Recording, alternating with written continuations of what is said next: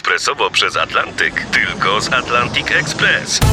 Z nami wyślesz co chcesz, kiedy chcesz, do kogo chcesz i to o 40% taniej. W Atlantic Express wysyłamy wszystko, co chcesz. 1 800 775 7363. Mienie przesiedleńcze, kontenery, paczki do Europy. Atlantic Express to 30 lat doświadczenia i o 40% niższe ceny na wysyłki kontenerów, samochodów i paczek. Ekspresowo przez Atlantyk tylko z Atlantic Express. Misja specjalna w RMFFM. Tajemnice polskiego wywiadu 1939-1945. Odcinek drugi. Przez most maszerują goście, czyli ile oddział drugi wiedział o wojnie. Różnie o nim mówili. Dla jednych był oficerem bez zasad moralnych. Inni znów odmawiali mu podania ręki. Broniły go jednak wyniki pracy wywiadowczej i szef Stefan Mayer. Kim zatem był oficer wywołujący tak skrajne emocje? Nazywał się Żychoń, Jan Henryk Żychoń. Imiona otrzymał po generale Dąbrowskim, tym z czasów napoleońskich. Był szefem ekspozytury numer 3 oddziału drugiego w Bydgoszczy, czyli polskiego wywiadu. W pracy był konkretny, ale nie bywał przy tym stereotypowy, co zwierzchnicy mieli mu nieraz za złe. Majerowi zarzucano, że działał niekonspiracyjnie, czym narażał na niebezpieczeństwo nie tylko siebie, ale również swoich współpracowników. Nie stronił od kobiet, nie unikał awantur. W gdańskich lokalach pełnych papierosowego dymu i oparów alkoholu pojawiał się dość często. Sam dbał o to, żeby było o nim głośno, w efekcie na jego konto spływały skargi. Julian Suski, starosta z Bydgoszczy, zapisał we wspomnieniach. Zarzuty były różne, poczynając od bezprawnego więzienia ludzi w lokalu ekspozytury, poprzez orgie pijackie, aż do sprowadzenia na teren Pomorza i osiedlenia tu ze sfałszowanymi paszportami polskimi obywateli niemieckich, rzekomo skompromitowanych członków wywiadu polskiego w Rzeszy. Ja unikałem majora, uważałem go za człowieka bez skrupułów, zdolnego do nielegalnego postępowania, przy tym pijaka. A jednak to tego nieokrzesanego żołnierza bez wojskowego wykształcenia uważano za najlepszego oficera wywiadu. A jeśli nawet nie za najlepszego, to przynajmniej jednego z lepszych. Był tak dobry jak przebywający właśnie w polskim areszcie słynny onegdaj agent major Jerzy Sosnowski. Czy odsłaniający mimo niewiarygodnych przeszkód tajemnice polityki Stalina Rafał Prostasowicki z Mińska. Pewien oficer czeskiego wywiadu chwalił Żychonia za zorganizowanie siatki wywiadowczej, która pokryła praktycznie całe wschodnie Prusy, wolne miasto Gdańsk i wschodnią część niemieckiego Pomorza.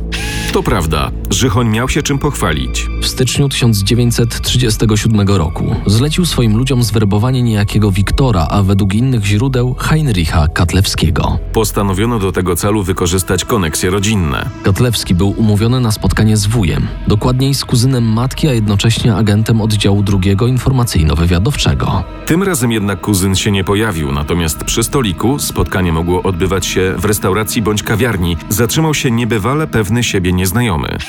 Dzień dobry. Czy mogę się przysiąść? Zapytał i zanim doczekał się odpowiedzi zdezorientowanego Katlewskiego, już rozsiadł się wygodnie i skinął na znajdującego się nieopodal kelnera. Pan Wiktor Katlewski? Ni to stwierdził, ni to zapytał nieznajomy. Ja wiem o panu dużo. Mm, głównie za sprawą pana kuzyna, który niestety nie mógł się dziś pojawić. Pan zaś nie wie o mnie nic. Proszę się jednak nie martwić. Y, Szybko to naprawimy. Tak mógł wyglądać wstęp do werbunku, który miał nastąpić kilka chwil później. Panie Katlewski, jestem oficerem wywiadu polskiego i właśnie pana werbuję do pracy dla nas. Zakładam, że pan nie odmówi.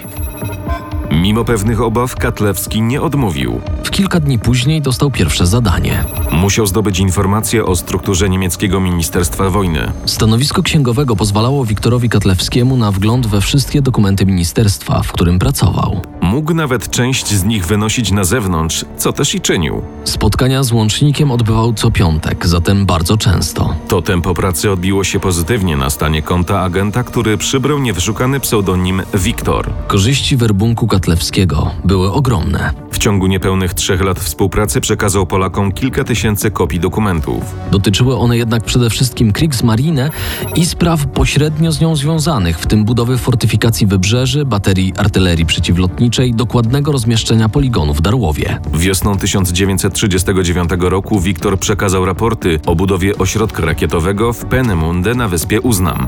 Raport był ciekawy, lecz paradoksalnie trafił do polskich rąk zbyt wcześnie, żeby ktoś kompetentny mógł zrobić z niego właściwy użytek. W tym czasie polski wywiad przeżywał reorganizację oraz skupiał siły na rozpoznaniu zagrożenia niemieckiego, tak więc rewelację Katlewskiego odłożono ad acta. I mimo, że Żychoń wysoko oceniał Katlewskiego, w kontekście zagrożenia wojennego większą wagę przekładał do meldunków mniej efektywnych. On po prostu musiał wiedzieć, co dzieje się w gdańskim gestapo i co planuje Abwehra w Królewcu. Ale Żychoń miał jeszcze jedno źródło informacji. Kto wie, czy nie najważniejsze. Zaczęło się w 1930 roku od intrygującej informacji przyniesionej do ekspozytury przez majora wywiadu Witolda Langenfelda. Wiecie, że Niemcy nie zapisują dokładnie wszystkich przesyłek przewożonych pociągami tranzytowymi przez nasze Pomorze? A co zapisują? Tylko liczbę worków pocztowych przewożonych jednym transportem. To teraz powiedz mi, Witek, jaka może z tego być dla nas korzyść? Przecież nie ukradniemy im pociągu.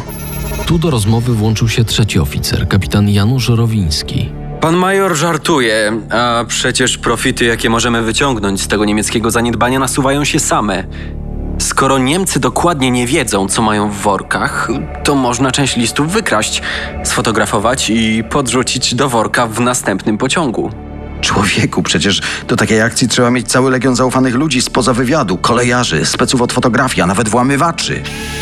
Mimo ogromu trudności pomysł chwycił. Żychoń go przyklepał i w ekspozyturze numer 3 ruszyły przygotowania do operacji, której najpierw nadano kryptonim Ciotka, a w 1936 zmieniono go na Wózek. Dziś po 80 latach niezupełnie wiadomo, jak ta akcja przebiegała. Historycy gubią się w szczegółach, a fakty zastępują przypuszczeniami. Znany jest na szczęście zarys podstawowego pomysłu. Przygotowania trwały długie 4 lata, ponieważ trzeba było dopracować każdy detal. Pewnego dnia Żychoń pisał do referatu technicznego w warszawskiej centrali. Proszę o przysłanie plombownic. Potrzebuję wkładek z cyframi arabskimi od 1 do 31 i z cyframi rzymskimi od 1 do 12. Ale żeby wykonać kopię wkładek, potrzebny był oryginał. Tu pojawił się problem. Skąd go wziąć? Pytanie pobiegło łańcuszkiem kontaktów ekspozytury przez zaufanych pośredników i doszło do Gdańska. Tam w dyrekcji kolejowej pracował asesor, niejaki Dębowski. Pośród kilku prerogatyw, jakie przysługiwały asesorowi, była ochrona plombownic. To on przekazał jeden egzemplarz plombownicy Polakom. Teraz wystarczyło tylko sporządzić kopię, a to już nie było trudne. Operacją Wózek zajmowało się kilka podobnie zorganizowanych grup. Dwóch włamywaczy, łącznik, kierowca, fotograf, oficer wywiadu potrzebny do oceny wartości przeglądanego materiału oraz jedna bądź dwie osoby zajmujące się otwieraniem i zamykaniem przeglądanej korespondencji. W kilka godzin później przesyłki wracały do worków pocztowych, które oczywiście starannie zaplombowywano. Były to już zupełnie inne worki w zupełnie innym pociągu, ale o tym Niemcy mieli się nie dowiedzieć. Ale czy na pewno? Rzecz jasna, że kto zna porządek niemiecki, dążenie Niemców do zanotowania każdego szczegółu i ich systematyczność, z góry może założyć, że jest rzeczą niemożliwą, żeby tego rodzaju praktyki mogły odbywać się bez ich wiedzy. Twierdził major Tadeusz Nowiński, zresztą oficer nieżyczliwy Żychoniowi. Czy major Nowiński poparł swoje przypuszczenie jakimiś dowodami? Nie. Jakiekolwiek dowody na wykrycie akcji wózek trudno znaleźć w dokumentach i opracowaniach niemieckich. A zatem niemal ze stuprocentową pewnością można powiedzieć, że się udało. Według obliczeń historyków wózek dał około 60% cennych materiałów napływających z Niemiec do centrali wywiadu. Na przykład na przełomie lipca i sierpnia 1939 roku przyniósł informację o wzmożonym transporcie benzyny lotniczej do Prus. Wedle szacunków te ilości kilkakrotnie przekraczały normy zużycia paliwa przez samoloty funkcjonujące wedle standardów pokojowych. Innym razem w bagażniku samochodu przewożonego koleją do Prus znaleziono szczegóły gry wojennej, czyli innymi słowy manewrów. Wreszcie sfotografowano ogromny plik służbowych rozkładów jazdy kolei niemieckich z adnotacją, że będą obowiązywać w czasie wojny. Czy wobec takich dowodów ktoś mógł mieć wątpliwości, że wojna stoi za progiem? Na początku sierpnia 1939 było już jasne, że jesteśmy tuż przed wojną z Niemcami. Pisał w raporcie major Żychoń. Na jakiej podstawie wysunęliśmy takie wnioski? Otóż mówiły o tym dokładne dane z obserwacji wojska niemieckiego, jego ruchów, prac przygotowawczych do wojny i tym podobne. To nie była jedyna taka opinia. Kilka tygodni wcześniej atasze wojskowy w Berlinie podpułkownik Szymański zameldował. W lipcu kocioł niemiecki tak był rozpalony, że osobiście meldowałem szefowi sztabu głównego, że w każdej chwili należy się liczyć z atakiem niemieckim i to prawdopodobnie bez wypowiedzenia wojny. Od słynnej majowej rozmowy z generałem Bodenschatzem, w której Niemiec ostrzegał Polaka przed porozumieniem Hitlera ze Stalinem, minęły dwa miesiące. Szymański spędził ten okres na podróżach po Rzeszy i wnikliwej obserwacji tego, co dzieje się na drogach. A na drogach, zwłaszcza Pomorza Zachodniego, działo się wiele. W drodze z Chojnic do Berlina przez Szczecin wpadłem w centrum koncentracji jednostek Wehrmachtu, których ostatnie oddziały sięgały po ujście Odry. Jak daleko Niemcy nie kryli się w swoich przygotowaniach wojennych, było widać choćby z tego, że nie usunęli numeracji oddziałów z dział, z jaszczy, z czołgów i z samochodów. 19 sierpnia Warszawa dowiedziała się, że za sześć dni w Gdańsku ma się pojawić krążownik Königsberg. Kilka dni później sprostowano te informacje. Nie Königsberg miał przypłynąć do Gdańska, lecz stary i wysłużony Schleswig-Holstein. W dniu podróży Ribbentropa do Moskwy, to znaczy 23 sierpnia, centrala wywiadu w Warszawie odebrała kolejny ważny meldunek. Koszary Wehrmachtu w Orzyszu pękały w szwach. A w końcu przyszedł kolejny raport od podpułkownika Szymańskiego. Otrzymałem z kilku źródeł informacje o ustaleniu dnia rozpoczęcia działań na 28 sierpnia. Ten meldunek trafił do Warszawy na tydzień przed wybuchem wojny. Jak widać, nie był dokładny. Wojna nie wybuchła 28 sierpnia. Ktoś, prawdopodobnie jakiś wyższy oficer oddziału drugiego, napisał obok na marginesie panikarstwo i nie potraktował ostrzeżenia poważnie. Ale to nie było panikarstwo. Według pierwotnego planu wojna miała się rozpocząć 26 sierpnia. Może ktoś niewyraźnie nagryzmolił szóstkę w dacie 26 i Szymański źle ją odczytał. A może jakaś dywizja dostała rozkaz wyruszenia na front w trzecim dniu wojny, czyli dokładnie 28 sierpnia? Wywiad spełnił swoją rolę. W raportach polsko-niemieckich relacje wyglądały fatalnie. Efektem była zmiana trybu pracy z pokojowego na wojenny. Cofnięto urlopy. Pracowano od 7 rano do późnych godzin nocnych i zarządzono 24-godzinne dyżury. W gabinecie oddziału operacyjnego sztabu głównego ustawiono na wysokim trójnogu mapę Rzeczypospolitej. Wzdłuż granic tkwiły oznaczenia rozpoznanych przez oddział drugi jednostek Wehrmachtu.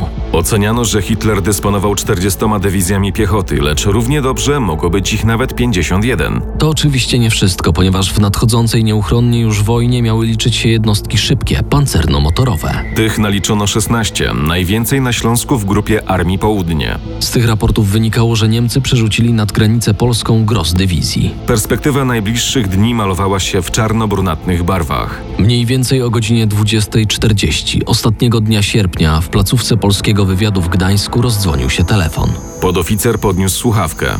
Usłyszał tylko jedno zdanie. Przez most pontonowy maszerują goście. Nim nastał świt nowego dnia, rozpoczęła się wojna.